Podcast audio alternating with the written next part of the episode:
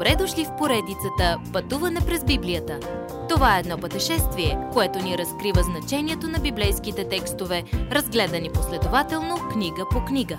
Тълкуването на свещеното писание е от доктор Върнан Маги. Адаптация и прочит, пастор Благовест Николов. Двамата свидетели Кога ще свърши тази скръп?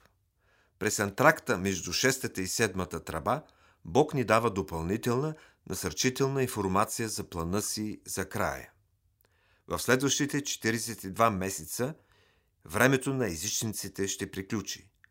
В Лука 21 глава Исус говори как Ерусалим ще бъде тъпкан от езичниците в последната половина на скръпта. Тяхната връжда към Израел ще достигне своя връх, когато антихристът наруши завета си с Израел. Ще последва ужасен антисемитизъм, съсредоточен върху Израел.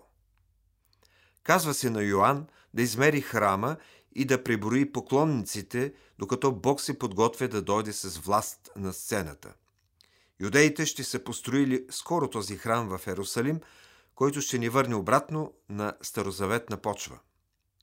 През тези 42 месеца виждаме двама свидетели във вретища, пророкуващи за Бога. Не знаем кои са те.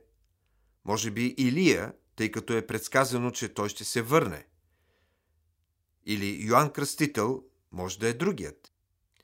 И двамата знаят какво е да се противиш на злите сили и да бъдеш сам на Божия страна в невъзможни ситуации.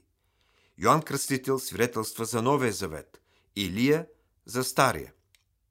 Тези двама свидетели са светилниците пред силите на мрака. Святия Дух ги е изпълнил с чудна сила да викат огън от небето. Йоанн Кръстител е оповестил идването на онзи, който ще кръщава с огън. Те могат да контролират дъждовете, да превръщат водата на кръв и да поразяват земята с напасти. Въпреки опозицията, двамата мъже ще остават невредими за всякакви атаки, докато задачата им не бъде изпълнена. Между другото, всички от Божия народ са защитени така, докато Бог не изпълни целите си чрез тях. Те ще пророкуват за Бога 1260 дни и тогава свидетелството им ще бъде завършено. Тогава и само тогава Бог ще позволи живота им да бъде докоснат. В средата на скръпта антихристът, познати като звяра, ще покори целия свят под властта си и ще убие двамата свидетели. Гръцката дума за свидетел е мартир, откъдето идва думата мъченик.